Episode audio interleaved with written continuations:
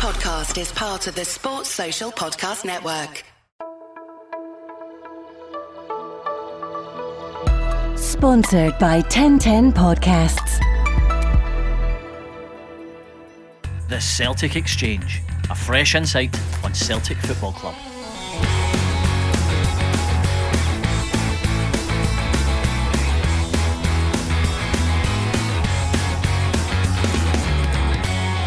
Welcome to episode 24 of the Celtic Exchange. This is Tino, and today I'm joined by Paddy and James. Today's episode will likely feature a couple of How Did That Happens, a few I Can't Believe That's, and hundreds are What the f as we somehow try to make sense of the sorry place Celtic now find themselves in, following the breakdown of talks with Eddie Howe on Friday. To get us started, I'm going to read out the short statement that the club released just after 5pm on Friday, which, as you can imagine, really got the bank holiday weekend off to a flyer. Following very positive and detailed discussions with Eddie Howe, with the belief that he would be an excellent candidate for the position of Celtic manager, we allowed time for the process, given he'd previously made it clear he was not looking to return to management until this summer at the earliest. We can now confirm that Eddie, first name terms, very nice, will not be joining the club for reasons out with both his and Celtic's control, and we'll definitely revisit that line just in a few moments. We wish Eddie success for the future. As part of the ongoing process, we have engaged with a number of candidates. We fully appreciate our fans will be seeking clarity on this matter, and we aim very shortly to announce the appointment of a manager with the quality and desire to take Celtic forward and bring further success to our supporters. Paddy, I'll come to you first. What do you make of that statement in general, and how do you feel about things at this moment in time? I think the uh, statement's pretty much a, a bit of a smokescreen, in my opinion. I'm sitting here quite, I'm seething about what's happened in the last the last weekend there. Bank holiday weekend and all, guys. Come on, play the game. It's been really poor. I think uh, from the get go, from from Friday, there was murmurs that there was something potentially happening that day. And then this this one rumour started floating about that it's it's not on, it's not happening, it's not happening. I didn't take much into it. We've been fed rumours for the past three months and I was expecting some good news. Um, heard news about security getting tightened up at Celtic Park. You're starting to think, right, that's that's positive. And then the strange one is I heard staff are getting sent home from the stadium, and that made me think a wee bit. Hang on a minute, why are they getting sent home? And then all of a sudden, a story breaks from Stephen McGowan at the Daily Mail who is very close to Celtic. So I take a lot of his stuff as gospel, to be honest. And then the next thing we see is two uh, major podcasts that follow, fan media podcasts that follow Celtic, releasing information that they've been given from the club. Now, that's fine. If that's going to be your channel to come and speak to us, okay. But it reeks of desperation, in my opinion. I've got here just now, obviously, one of the podcasts uh, that, that came out to us was Cel- here, good guys there. One of the things that they'd said was in the second part was after the playoffs of Bournemouth, Eddie had tried to assemble his team. Some of them didn't want to relocate to Glasgow, others can't get away from Bournemouth. He was unwilling to take the job without the team he wanted and pulled out. Now, for me, straight away, three months of negotiations, you know if your backroom uh, staff are coming to this club or not. And information that they've received from Celtic is totally contradicted, in my opinion, with that statement as well. Yeah. Yeah, I'm finding it very hard to to believe that, to be completely honest with you. It just sounds like, you know, as you say, Paddy, a smoke screen, smoke screen for something else that's gone on. You said that staff get sent home early from Celtic Park on Friday. Was any of those members of staff the CEO for not doing his job right?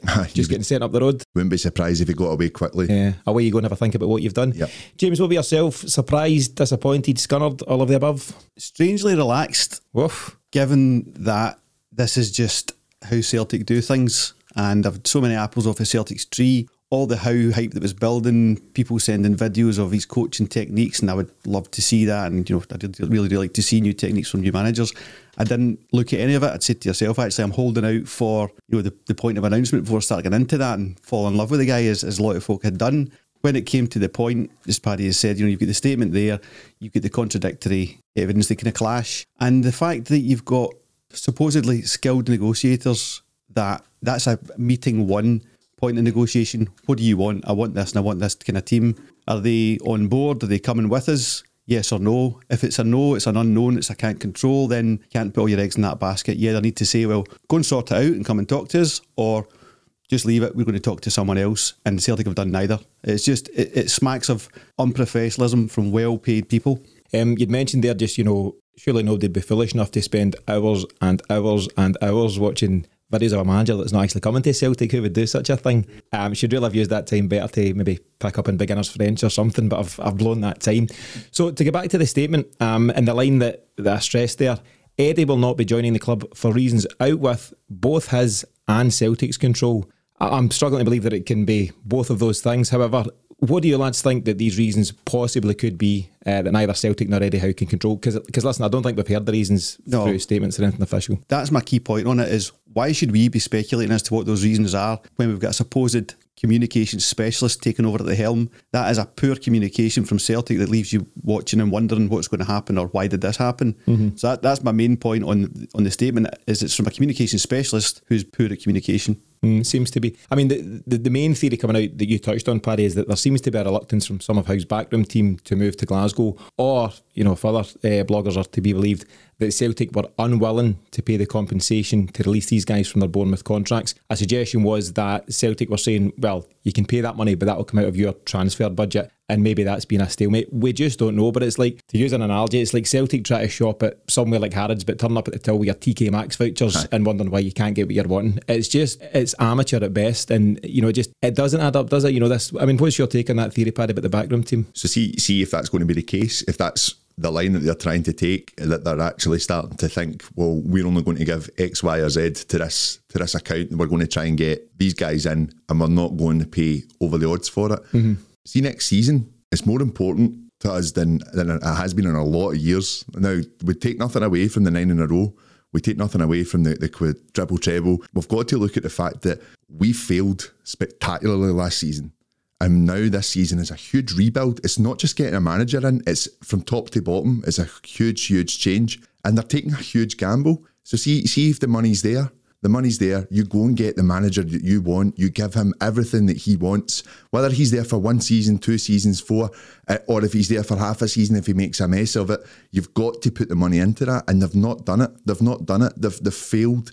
And now we're actually scrambling about looking to see who's available because our season starts training starts in what two three weeks 17th of June. yeah. so one of the things on that that is really annoying me is that we are led to believe that it's down to Howe mm-hmm. I just can't I can't buy that and I think it's very poor That, that's the thing. So one of the questions I was going to ask you, fellas, is who do you blame? And I think you know, you know, I know who you blame, but basically a lot of fans, or some fans, have turned on Eddie Howe. You know, he wasn't big enough for for this in the first place, and you know this this wasn't the right fit for him, and he's he's led us down the garden path. Actually, Celtic should never have given him the opportunity to do so. So as you said, James, early on in negotiations, you set some you know red lines, and you say, right, what's the what's the absolute musts for this to possibly happen, and you can work out the finer detail as you go along. But a basic like, right, who are you going to bring with you? That should probably have featured in conversation one. And actually, it probably did. And I say, I'm not believing that the fact that these guys aren't willing to come to Glasgow is the, the real reason behind it. Yeah, I I think I think you're spot on. One of the things I would say as well, uh, going back to this, so another big factor of our season next year is obviously there's been a, a full year without fans. The money that the club's brought in is probably not the same amount. Um, we're not going to make the same amount of money in transfers that we, we used to do with selling players because clubs have reined it in. And I can see why that possibly contradicts what I've just said. But having said that, Howe was a name that fans wanted? And I tell you something, I think the renewal process is going to be really, really slow this year. It'll be really patchy. Till Yeah. we, well, A, till we see who it may be, and we'll get into that in a, mo- a moment. And also just where the fans are in terms of their faith with the club. Even, James, just in a, in a numbers game, if you appoint Eddie Howe, now I asked a question on Twitter yesterday about is there any manager left in the game at this moment in time? And I mean, a realistic manager, you know, available to Celtic that would or could galvanise the support. And I'm not sure there is. I got a variety of answers, including Henrik Larsson, no less. Lovely fella, but come on, uh, and various other different suggestions. But each of those suggestions was met was met with responses as to why he would or wouldn't be a success, i.e., not somebody that would galvanise the support. And I think Howe is as close to to what we could have got. I think he was you know, based in the market the Celtic for manager, he was possibly the best we could get, in my opinion. And now we're no doubt looking at second best. And whoever's taking the job knows he's second best. How do you think he'll feel about that? Take to your first point that you know getting bums on seats. You saw what happened with Rodgers. He signed a high caliber manager, and it was an absolute money spinner. Just look at the P and L sheet for Rodgers' time. Fans he brought back, European money, all that stuff. If you sign a Howe, he was going to put bums on seats whenever people can get in the stadium. That's the kind of manager that wasn't just going to solve your football problem; it was going to solve your P and L problem as well. I think there's plenty of options out there that will solve the football problem. It's a technical thing. You can solve that with the right people and the right structure, and I, th- I think will end up doing that, but you're not going to solve the, the bums and seats problem. Who's out there that could, you know, be a box office manager? I don't hear anything. People are clamouring a wee bit back to the Keane thing because he was a great footballer for Man United. And, you know, what, what's he done in management to justify, after having done nothing for 10 years, coming into Celtic? So I think we should nip that kind of thing in the bud, although Celtic would be happy to correct me on that and go and sign him tomorrow. Yeah, I hear there's a high profile guy in the J League at the moment, but we'll cover that. Uh, He might come up. a wee bit later on.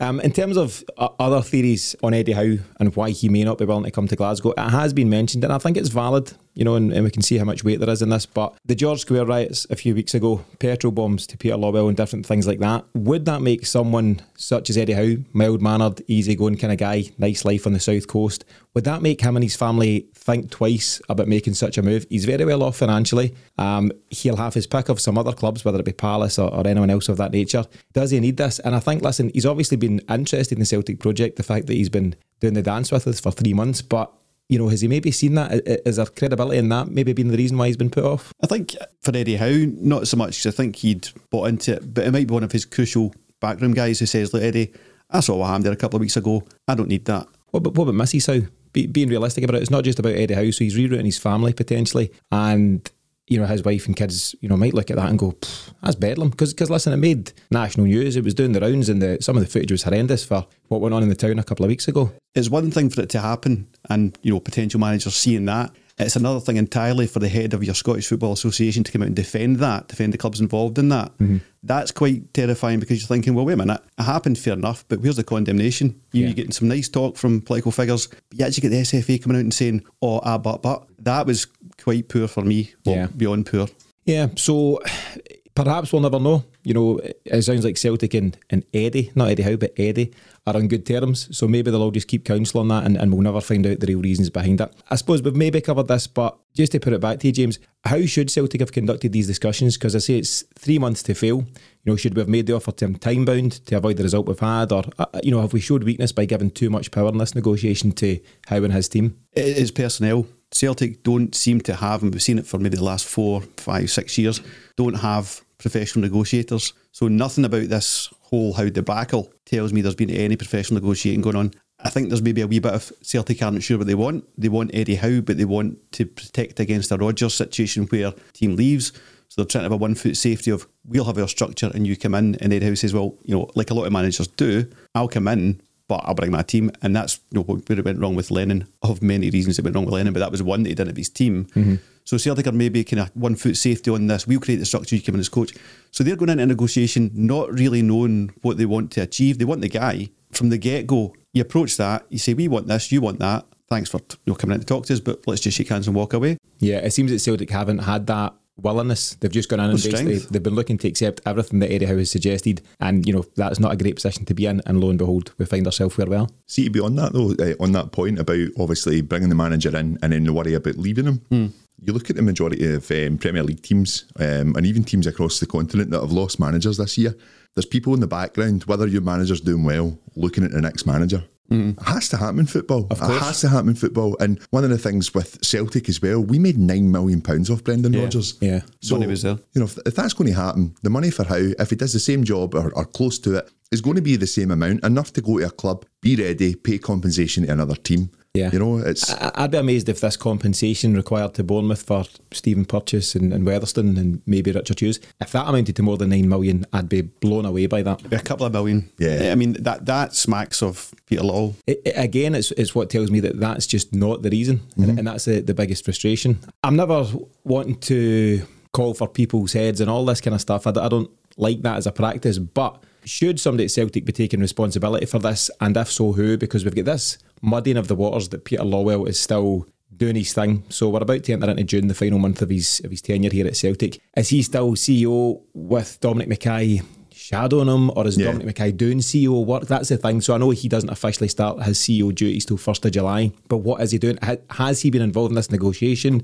Has Dermot Desmond come down from the ivory tower and said, "I'm going to take control"? Again, you know, what do you suspect, or do you think we'll ever, you know, get an, an idea of who's responsible for this? I don't think anyone's. Um, I think they're getting away with it. Do you know something? I, I- think that there's no structure there just now. We've been told we've been, from the very, very rare communication from them this season. We've been told that the restructure will take place from the first of July. Again, that seems quite late. You hope that there has been planning in the background, but it doesn't seem to be the case. It still seems quite calamitous. I think if it falls in someone's doorstep, it's going to be Laws. But guess what? He's leaving. Yeah, There's so- a bit of, you know, two heads. You've got the CEO, well, you've got three CEO and the CEO and the owner. So you've got Don McKay, you've got Peter Law, you've got Dermot Desmond. If Peter Law, and you, you maybe need to give McKay a pass on this because it predates his tenure, right? So let's, let's yeah. take McKay out of the equation for now.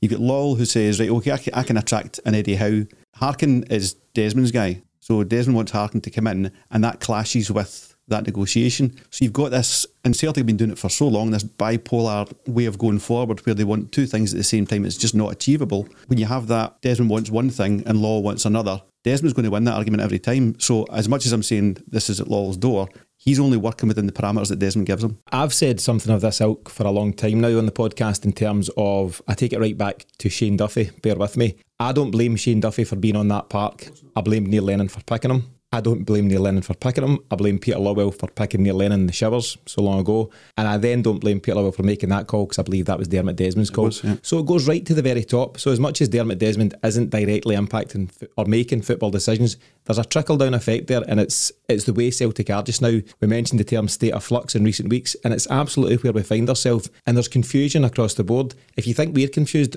imagine what it's like internally, where you've got. I, I think of that Spider-Man meme where Spider-Man is pointing at Spider-Man, and it's uh, Dominic McKay pointing at Peter Lawwell.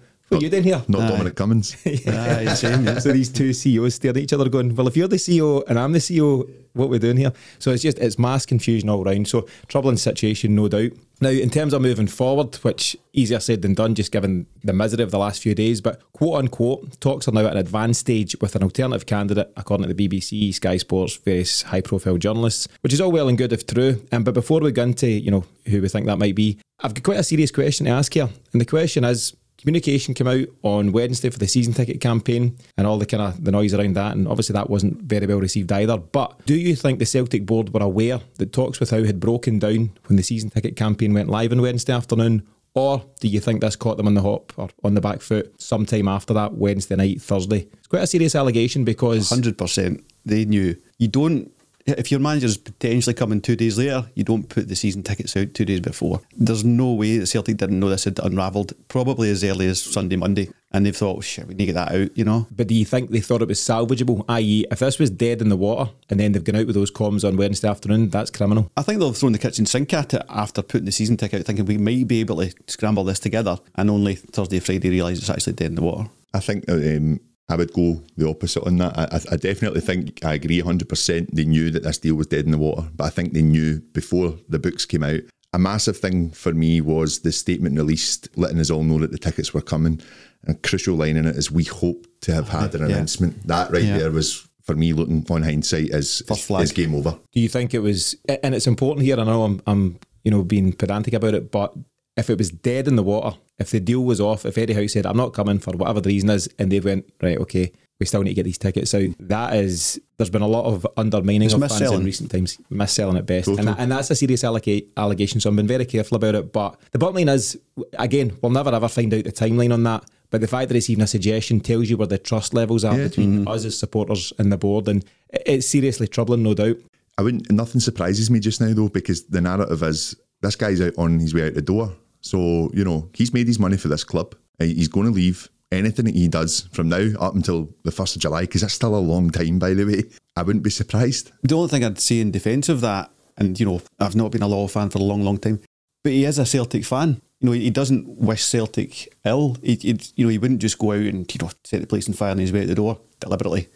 you know, as much as inadvertently he seems to have done. He's not going to be doing stuff that is bad for us in the future because he, you know, he's a Celtic fan. He wants Celtic to do well. I agree um, with what you're saying. I just think that there's a bit of a gap between board level and supporters at the moment, and it's not just Lawwell. Obviously, we, we talk about the link between Lawwell and then and then Dermot Desmond. We've actually got a, a board who have no. Uh, from what I've seen from general meetings, they've no time for the supporters at all. Some Yeah. of the, some of the comments made by Ian Bankier towards our fans has been de- deplorable.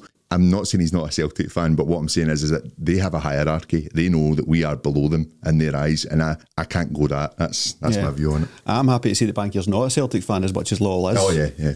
And it's funny because Ian Bankier just does not feel a fit for Celtic Football Club Nowhere or, near it. or what we all think of and, and, and want to think of a Celtic Football Club, but he has a very different approach to things. And it's, you know, we can't blame him for poor negotiations because that's not the role of a chairman, mm-hmm. but he does not fit with the, the ethos of the club that, you know, that we all think of. And it, you're right, Paddy, there's, a, there's this dismissive approach to the fans. And do you know what? You know, football clubs across the world, certainly across the UK, in their own boardrooms to a huge extent, they probably all feel like that. You know, mm-hmm. as a board, they're intelligent people and they, they, they do and should know better. But it shouldn't feel like that to the fans. Do you know that way? It's almost like kid is on were important and it would even be a wee bit better. 100%. i.e., make your communications clearer in terms of what we offer and how we can work together on different things. But there is, it, it always comes out, you know, you get meetings between fan groups just now and the Celtic Trust and different things, and they obviously record the minutes and they give you the warts and all as as opposed to the club, which actually I don't think they release anything post these meetings, and that's when you see the tone that's being taken. You hear about how you know who stood up in the room or on the Zoom call,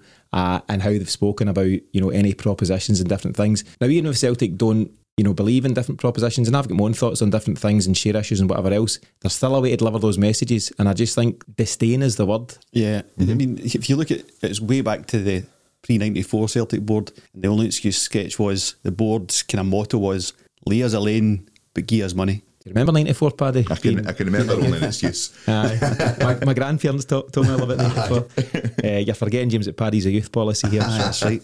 So moving on, um, obviously the name and the frame, you know, talks at an advanced stage and, and even more so uh, overnight. We're now on Sunday, but the big name in the frame is Big Angie, uh, Angie Postecoglou. Postaloglu.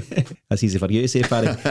uh, so, 55 year old Greek born uh, Australian. His career mostly has been in the A League in Australia, uh, various clubs there South Melbourne, Brisbane Roar, Melbourne Victory. He now finds himself in the J League with Yokohama Marino, who had a, a nice 2 1 win last night. Obviously, I was keeping an eye on the score. Uh, we're here again, but what do you think? What is you know? What's your initial impressions on this guy? It's amazing that we find ourselves back at this at this juncture, isn't it? Talking about guys that we barely know and what their record is and will they be a good fit and different things. But what's your first impression, Paddy? if it's um, Fergal Harkin coming in the door and the Howe deals off, it's can you get us someone that we could possibly do the job? That's that's all it is. Through the City Group and Through all the these City Group, yeah. Through the Yeah. City Group. Bring back Ronnie if this is the case. Yeah, Why not? Because it's it's the exact same thing. Yeah. It- it's akin to Ronnie Deila and it's also akin to Pedro Caixinha. It's one of these guys who's been reasonably successful, not certainly Heather like successful by the way, but reasonably reasonably successful in a different part of the world. And people have thought, "Ah, he's a decent coach actually. Why don't we just have a go?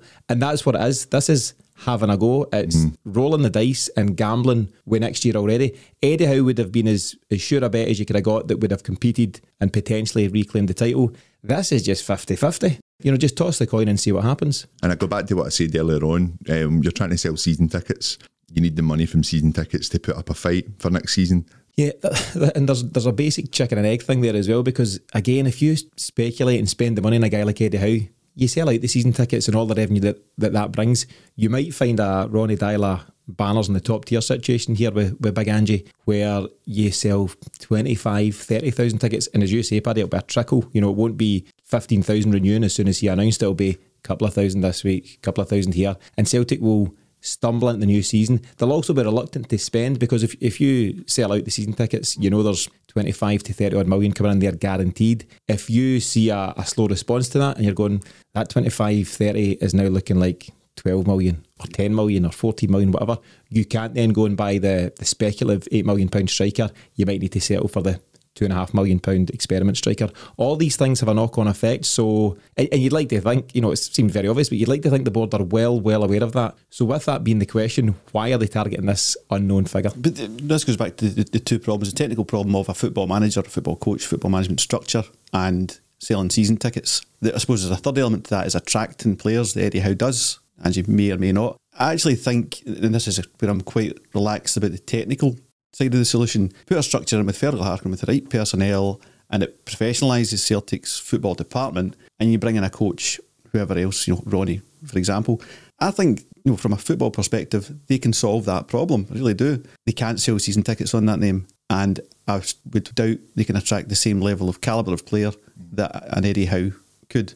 So it's threefold as a problem. It's the players you can attract, the technical problem of the football management team, and the season tickets you can sell. You know, eh, the, the bankability of of a Howe signing. You get the season tickets done in two three weeks. Yeah. Also, with the the type of players that certainly an unknown in this part of the world. You know, I'm not dismissing Big Ange because I'm struggling with surname at the moment, so we'll just call him that. But I'm not dismissing, you know, what he is or what he may be as a coach. But in terms of, yeah, as you say, James, who he can attract in the European game, it's a, it's a serious, you know, question. You know, who will, will want to come and play for this unknown and, and this gamble of a season, but also what will his knowledge be of the European game? It's not a place where he's had to shop before. You know, he'll look around, you know, in those kind of. I suppose he, he won't is. really be doing that. That's he, the whole part of the structure. Is it, Harkin will be in charge of all of that? But he'll have sign off on it, and that's the thing. Or, or he will should he? have sign off. That, I don't know if he will. Line. Harkin should. So the, the the way I see it working is your manager comes to your director of football. So let's say Ange to Harkin and says, right, I need a left back and a right back and a striker and a centre mid and everyone else. Let's not go on that. but he will say, that this is who I need. So Harkin, with his extensive European knowledge, will go into the you know the market there and shop around, and you know the budget will remain to be seen. But he'll then come back and say, okay, I've got you these three left backs, and Ange or the head coach will have to make the call on who that's going to be. And you know that lack of knowledge you know, he, he will he will rely stronger on Harkin than any other coach might have done because Howe knows the game here. He knows Britain and he'll, he'll know European players and he'll have that extensive knowledge in that database. Whoever comes in as a head coach and say it is under Harkin, it remains to be seen what their knowledge will be like. And recruitment is the most important thing this summer. Huge. I think we're going to see another season of um, a lot of loan signings. That's the absolute last thing you need in a season where Yep. winning the league takes you straight into the Champions League. Yep. And that that's where, you know, if Celtic got the 10 wrong, that's fine. You know, you can all make mistakes. It's not fine, obviously, but let's say it's done. Once you've made a mistake like that, you say, okay, let's not make it worse. And they're saying, no, let, us make it worse. Mm-hmm. It, it- it feels like it's going to get worse before it gets better. And it's, you know, the season's not even started. In fact, last season, you know, the Scottish Cup was only last weekend Yeah. and we're already fearing the worst. I'm not enamoured by this. I'm not in, like excited by th- th- this guy's name. That's for me to to possibly eat my own words. I'd love to eat my own words at the end of next season. I think we've got to give the guy a chance. I would support him absolutely, like anyone that would take the hot seat. But it's very underwhelming.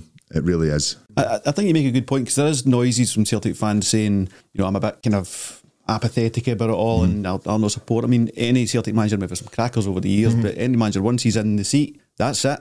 He gets our full backing. The thing is, we're talking about a guy who a Celtic are negotiating with. This could go absolutely nowhere. Yeah, true. I know no record. In a short three months' time, he could be telling us that he, he can't get the backroom team from Yokohama Marino to, to negotiate out their contract. So, and that's the thing. He might be, you know, a masterstroke. And, and I- I, I joked on Twitter on Friday night. I, I spent a bit of time reading a couple of interviews and watching some videos about him. There- There's some things that there's definitely something to him. You know, he's got credibility as a coach, but it's just whether he can translate that from what he's done in that part of the world. I've done a bit of reading myself, and there's a chat like, oh, he's, he doesn't take a lot of rubbish from media. He doesn't take this. Uh, doesn't take that. You would do, but maybe it's time that stops. Oh, absolutely. because we know how weighted that is. I- it's such a big season for this guy that you know it's goldfish bowl time for him. And if we, we don't uh, hit the ground running with him, and the media are on his back, apparently he's very close to walking out a couple of times in different jobs. He has He walked out of Australia, yeah. Yeah. He took Australia at the World Cup and then, Then you know, jacked it. qualified and didn't take the 2018 World Cup. Uh, the, reason, the reason for that is they um, said to them, said to him they wanted qualification only. He wanted to implement a football style, bring through the younger players. All the old guard were going, and they still say to him no. So he's quite um, Headstrong. headstrong. Yeah, he wants to just basically make the decision there and then, which you know could could be a good thing for Celtic under a new structure. Um, but again, just such an important season. Do we need a hothead? Also, also a headstrong guy who's actually not calling the shots. Well, That- that's that's, it. a clash. Yeah, Yeah, he's got someone above him. You actually wonder that that's the kind of thing that could end in tears after about four weeks. You know, him and Harkin fall out. Yeah, It's a that's true. Aye, aye. I mean, Pedro Coutinho was headstrong, but as Hmm. they say, the, the dog keeps barking, James, and the caravan rolls on. So I wonder if we'll get quotes of that nature from the new man. Kangaroo keeps barking. so, I mean, that, you know, it, it seems that, you know, there's something there and it's something quite advanced. People have also spoken, obviously, you know, this has been met with all sorts of responses online and people are furious at the, you know, what this might look like. There's examples, so, and this is an example of a long time ago now, but someone says, well, hold on a minute, Arsene Wenger came from the, the J League. He did and, and was obviously hugely successful. But is that a, an outlier in a world where there's so many guys that have come from backwaters and failed? You know, for every Arsene Wenger, there's a, I don't have the example to hand, but do you know what I mean? There's so many others that, that won't have succeeded. For every Wim Jansen that we hadn't heard of, you know, relatively Yeah, speaking, stuff. these know. guys, well, but Jansen was successful, is, is my point. You know, these guys have come from nowhere, had success. So it's not that these guys need to be household names to be successful, but it certainly gives you confidence. I would have confidence in Eddie Howe being a success here, you know, as much as I There's, could. there's a lot of kind of false equivocation and saying, oh, he did that, so he can do that. And it's apples and bowling balls. You know, two guys, you know, Wenger and you, you just don't know. So there's no point in really speculating on that because you don't know enough about him and his style. So But I like speculating. It's I, fun. I think a big factor in it as well is I think you know the guy's what fifty five. yeah. I think that's a huge factor for a lot of fans as well. You know, he's not he's done he's done a good job over in Japan, he's done a good job over in Australia.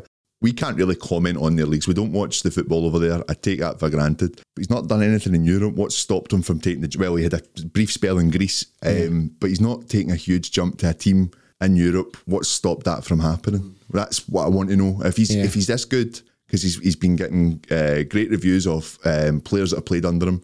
If he's this good, why has he not made the jump earlier than that? why has no one asked him? Yeah, he he himself's got to be in his bunt about that. There's a, a couple of interviews uh, of the ones I watched, and he feels there's a, a serious you know negative perception of coaches in his part of the world, and he believes that the you know they're not given a chance. As he would say, you know he'll fight his corner and stuff. But yeah, you're right, Paddy. I wonder why other clubs have looked around. I mean, he's part of the City group, so if they thought he was that good, why have they not brought him into Europe and you know to one of their clubs? The- you know, there's various commentators. You, you, you'll have seen them on Twitter in the last couple of days. Guys on you know ESPN in that part of the world, and they're saying he's a phenomenal coach, and you know once he implements his method, you, you watch this guy go and different things. But these guys are all guys that are very familiar with him in that part of the world, and they'll rave about him. They've no idea of not just Scottish football, which is a, a unique beast in itself, but European football and the different styles over here. And, you know, just there's just absolutely no you know reason to believe that if you're successful in Australia, you can translate that over here. The one thing that he notably done was bind Bob Malcolm early bells when he took over wise Australia. man. And so there, there- there's credibility there. You know, he, he's got he's got money in the bank for me for that kind of move. But no, it remains to be seen. It's an interesting appointment, but it's so left field. And you know, this whole talk about we hope to appoint somebody very soon and different things. It took them three months not to appoint Eddie Howe. So why should we believe that in the next few days we'll just swoop up and deal with this in, a, in a, an efficient manner, in a professional manner? They've they've briefed the media, you know, through back channels quite extensively to try and salvage some kind of PR out of it hmm. to say, don't worry, it, it's it's happening. So it, it does look like if you look at Andy Joseph and stuff like that, mm-hmm. it's looking like you know top end to middle of next week. I add Celtic are involved. Yeah, that's the, the, the deciding factor. I was reading something on the, the record quite late last night, and it was, as you say, that the squirrels are out there in the press, and it was an article about how Celtic have been tracking this guy for months. Months. Yeah. yeah. Now, somebody at the club has said we're lacking credibility here. This guy is getting met with derision. We need to, to up his stock. So let it be known that we didn't just Wikipedia this guy. Let, let, let them know we didn't just do what we did. aye, aye, let them know that what actually happened isn't what we want them to think what happened, uh, and that we've actually been tracking this guy extensively, and we always had a plan B. It's just utter nonsense, and we're getting treated like mugs. I I think there can be truth on that. We're talking about Fergal Harkin, by the as if that's a foregone conclusion. I know. There's not been not been any mention of him in structure. You know, they could be bringing in Ange as the sole manager in his backroom team. We just don't know. But let's say there was talk of Harkin way, way back. If that was a move and you weren't going for a Howe, then it is an Ange type coach. So there's maybe it's not extensive, you know, research into him or, or contact with him. But there's been maybe when the first contact with Harkin comes along and say, "Who do you think would be a coach?" So blah blah blah blah blah, and he's maybe one of those blah blah blah guys. I mean, there was obviously a lot of talk about Harkin for some time, and it looked like his appointment was was imminent. And then the Richard Hughes chat came about, and I do believe that's been a bit of a, an issue within the negotiation with Eddie Howe.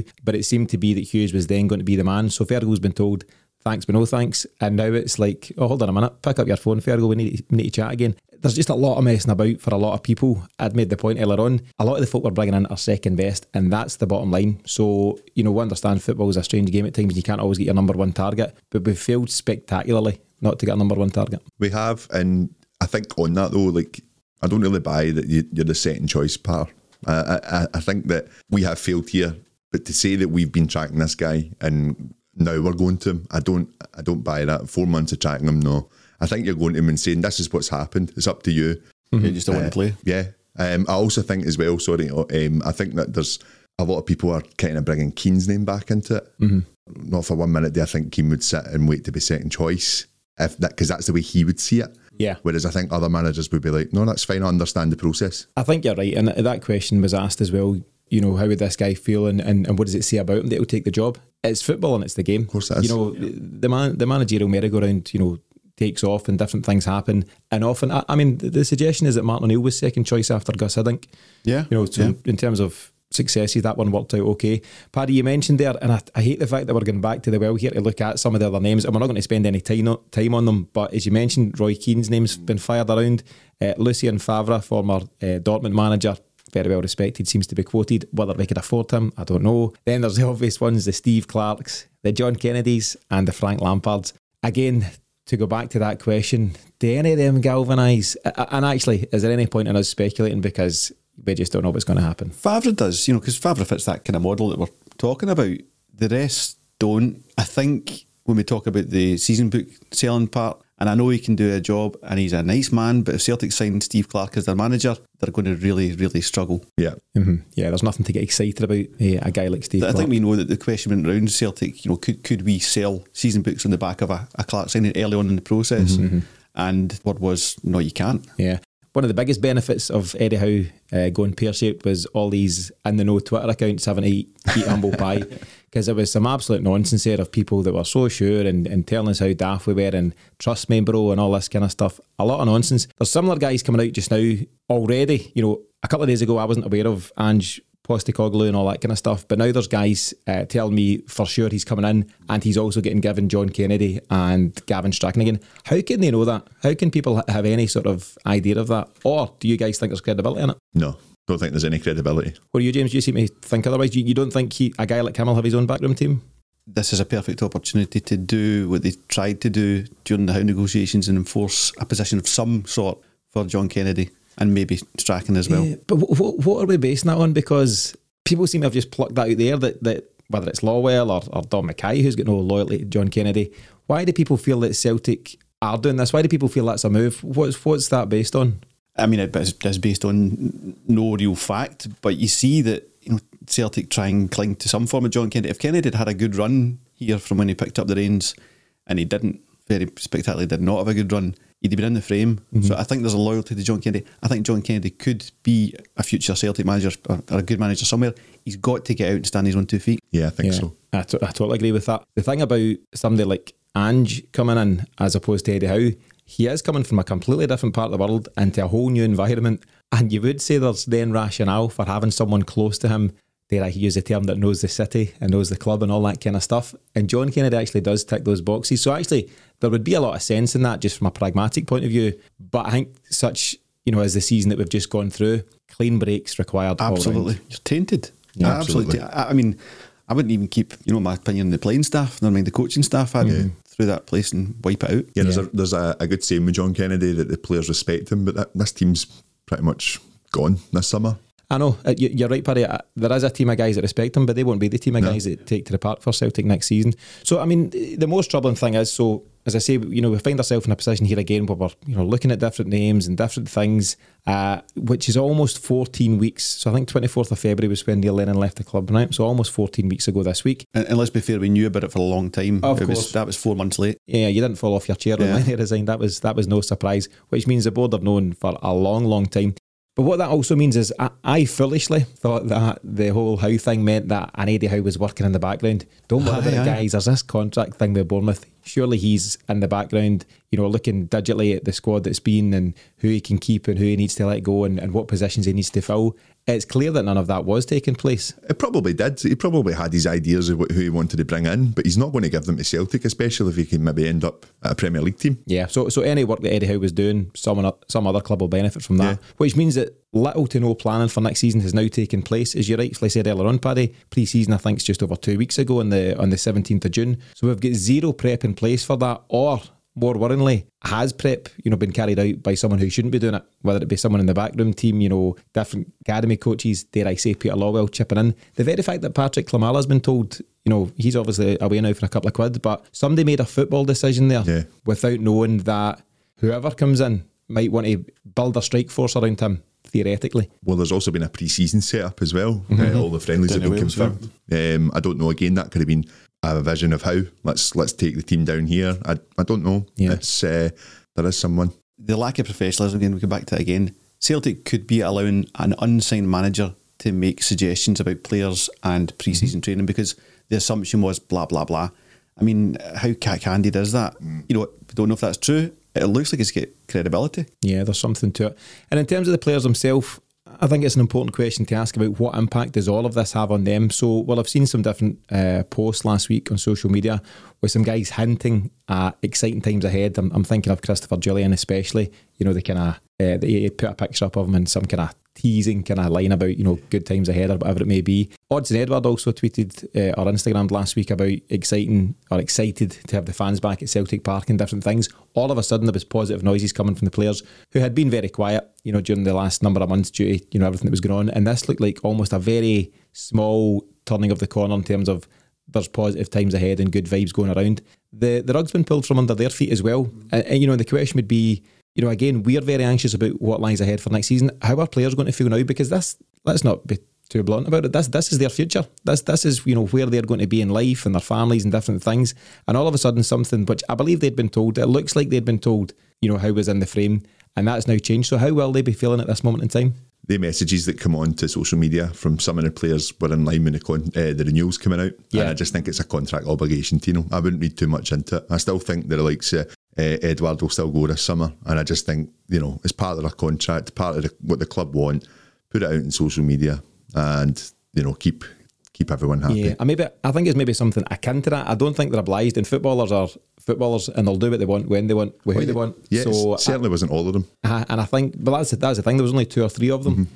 and I was amazed that Odsonne Edouard was one of them. You know, the fact that he came out there, and again, you can read into all sorts of things, and, and they actually mean nothing. But it was strange that he posted at all because he's the quiet man in general, doesn't say too much at all, and for him to then fan the flames because he knows what a, a post like that does. You know, it's, it's an interesting one. But I just thought they maybe got, excuse me, as excited as we did, and it's gone by the wayside. I, I lean towards Paddy on that. Whether Peter only knew a few passwords for Twitter accounts at Celtic players, but you know, I think it's more of a right. We're going to be talking to your agent about this move. Put that out, which again is potentially my selling and things like that. I tell you what, I'll get you a 20 million move to the Premiership if you send out a tweet for us. Is that what it's coming? it, put it past Celtic. no, you wouldn't bet anything past Celtic at all. But yeah, I, I, I do fear for the players because there's also the guys that are away on Euros uh, due to the five odd Scotland players who'll obviously be looking back. I think they're in a training camp in Spain at this moment in time. Um, and they'll be looking back and thinking, what's going on back there? Any Celtic player who isn't talking to their agent actively just now is doing themselves a disservice. Yeah, yeah, they're not looking out for their own future. One of the things on that as well, um, looking at the other day, it was not too long after a statement from Celtic. Ryan Christie had posted up a picture looking very cheery and happy at training with Scotland and things like that. There is, yeah, there's a bit of a gap there with the, the players, I think. Yeah, no doubt. And also, it just leaves you scrambling about for time. We've looked at some different key dates at this moment in time. So, as we mentioned, we know that pre season is 17th of June. The Champions League qualification round two, which I think we're in, is around about 20th, 21st of July. The league itself starts on the 31st of July. It is going to come at us thick and fast, and we're nowhere prepped. I mean, without again putting too dramatic a point on it, do you feel we're already going to have to accept second best again next season? No, not at all. I think these things can be turned around, done professionally, quickly. The gap is a bit of a myth. There's a gap, obviously. It's not as big as it looks because Rangers couldn't have come up against a worse Celtic football team, management team, and structure. And there's a quick way to, to resolve a lot of that. There's bigger problems around Celtic's ownership, Celtic's board, but the football side of things can be turned around quickly. And as much as we say he'll struggle to attract blah blah blah players, he can attract players that can do the job. So Money also attracts players at the end of the day. Yeah, so, so they say, I don't know who this Australian fella is, but I like money. And, Yeah. I, and I think I'll have a go at that. Especially again if the fans are back as well, as a, it is a selling point. Is mm. having a full stadium, and it will be full if they make signings quickly and they, they show that they're they're ready and they're hungry for next season. A big worry for me is that if it's slow, see if the signing process is slow, Yeah. like it is with Celtic, you're bringing three or four players in, two loan at the end of a transfer window. Again, I just think you know the squad's going to be a bit of a, a bare bone start for for next season. You've got a full month there. That's a worry where we where we are. I think that first month we need to hit the ground running. Four wins, get get it going straight away. Put the fight up straight away. See if there's a couple of draws and we've not got the players in. The pressure's on straight away. The pressure's already on the guy. That's the unfortunate Yeah. thing because he, in the fans' eyes, he is not the first choice, and it's a thankless task for whoever comes in because you know, as you say, Paddy, one or two poor results, you don't get that time here. Uh, you mentioned that loan players will need to or potentially form a big part of the squad. I'm reading between the lines here, but is it Wakaso you're talking about? You want him back? is that is that what you're saying? That Co- goal against Salzburg, I take him. No Colin. Kazim Richards, all these characters. aye. Um, yeah, I mean, loans can be successful, but as we've seen all too glaringly the season past there, generally speaking, Elyounoussi would get a pass for me, but the rest, oh, this was the time to stop that. this was Yeah. the time to say this is our team, this is our structure, we're going forward, and let's let the loan players go back to where they were and build for the future. I I get that there's a bit of panic required at the moment to get players in.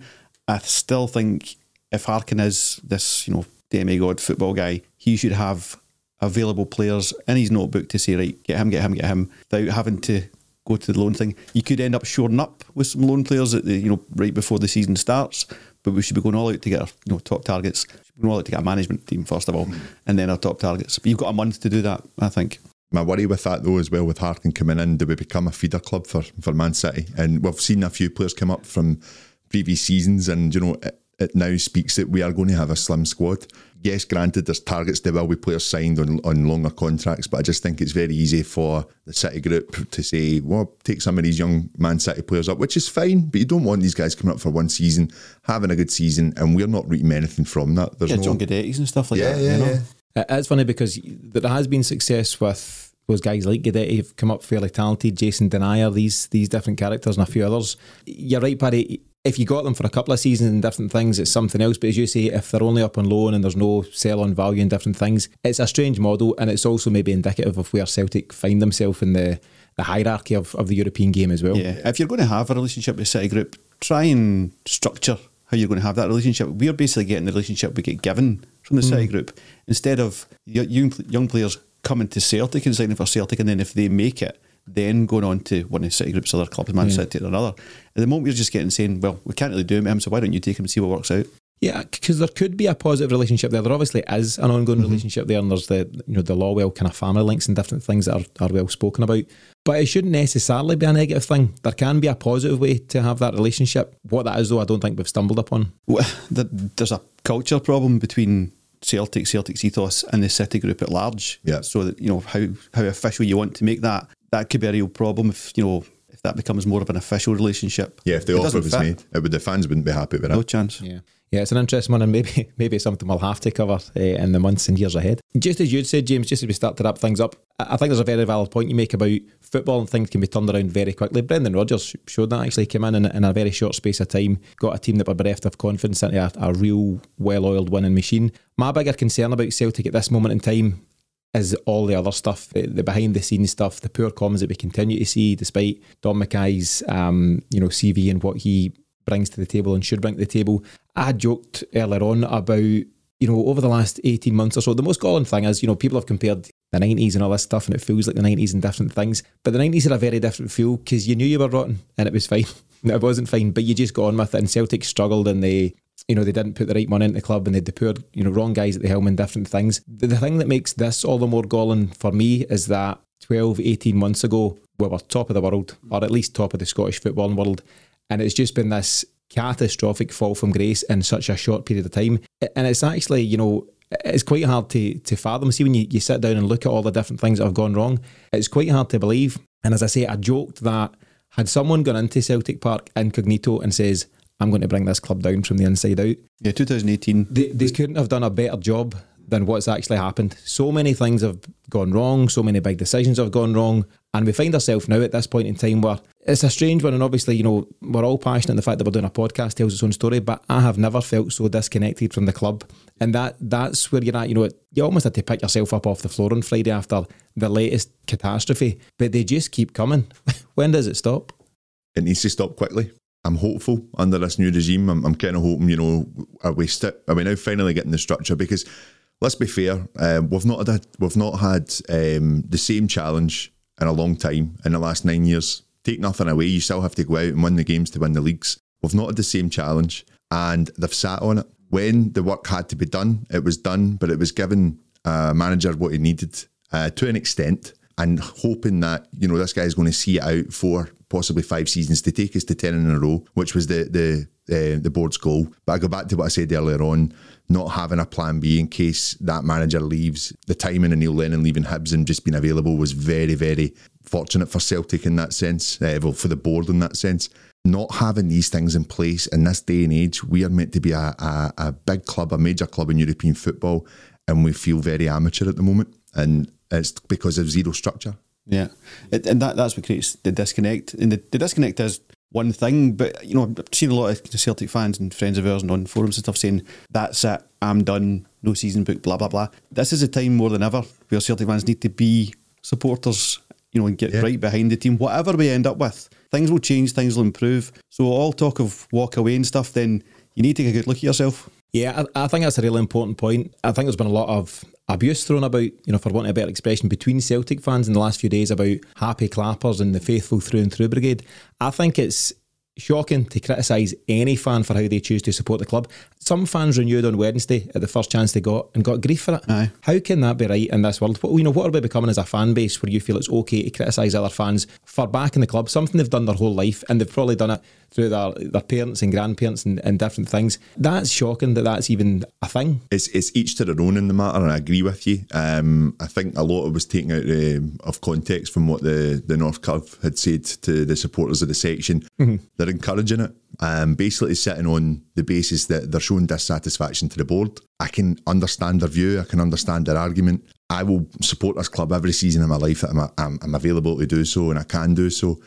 The worrying thing is for supporters just now is that we're not getting that back. No, I, I realise, I, and I can understand the North Curve message to their own fan base and stuff. Um, and separate to them, this isn't about them, but no fan has the right to tell any other fan how to support their club, and I that's agree. the bottom line for me. I agree. Um, the other thing as well, Paddy, just as we're finishing up, you're right. You know, the, the time to plan for future success is, is in the midst of any ongoing success. When things are up, you know, when, when we're going good under Brendan Rodgers, after season two with Rodgers, they should have been looking at who the next guy was going to be because you know that he's not going to stay around forever, Yeah. even though the you know everything in the garden was rosy at that time. And that's the plan. What's the old saying, James? You don't replace the ceiling tiles when the rain's coming in. You know, that's not the time to do that. You do it when things are going well and the sun's shining, and that's when you make those ongoing tweaks and improvements. And Celtic have just failed to do that and they failed to forward plan. And, that's the bottom line. And this is where we now find ourselves. So just as we start to wrap up, James, any any parting thoughts?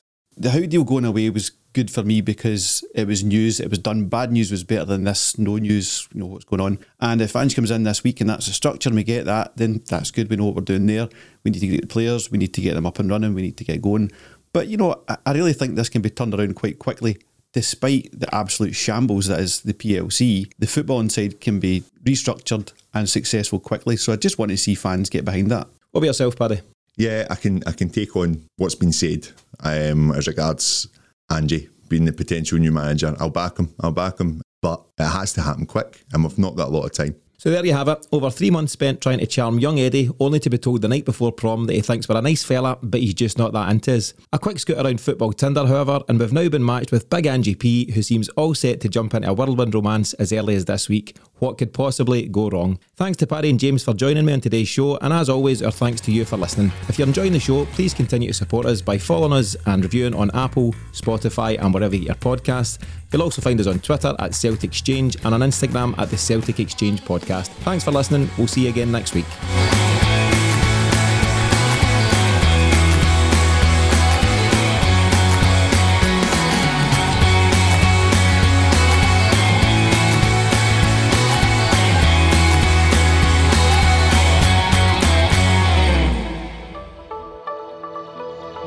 Sponsored by 1010 Podcasts.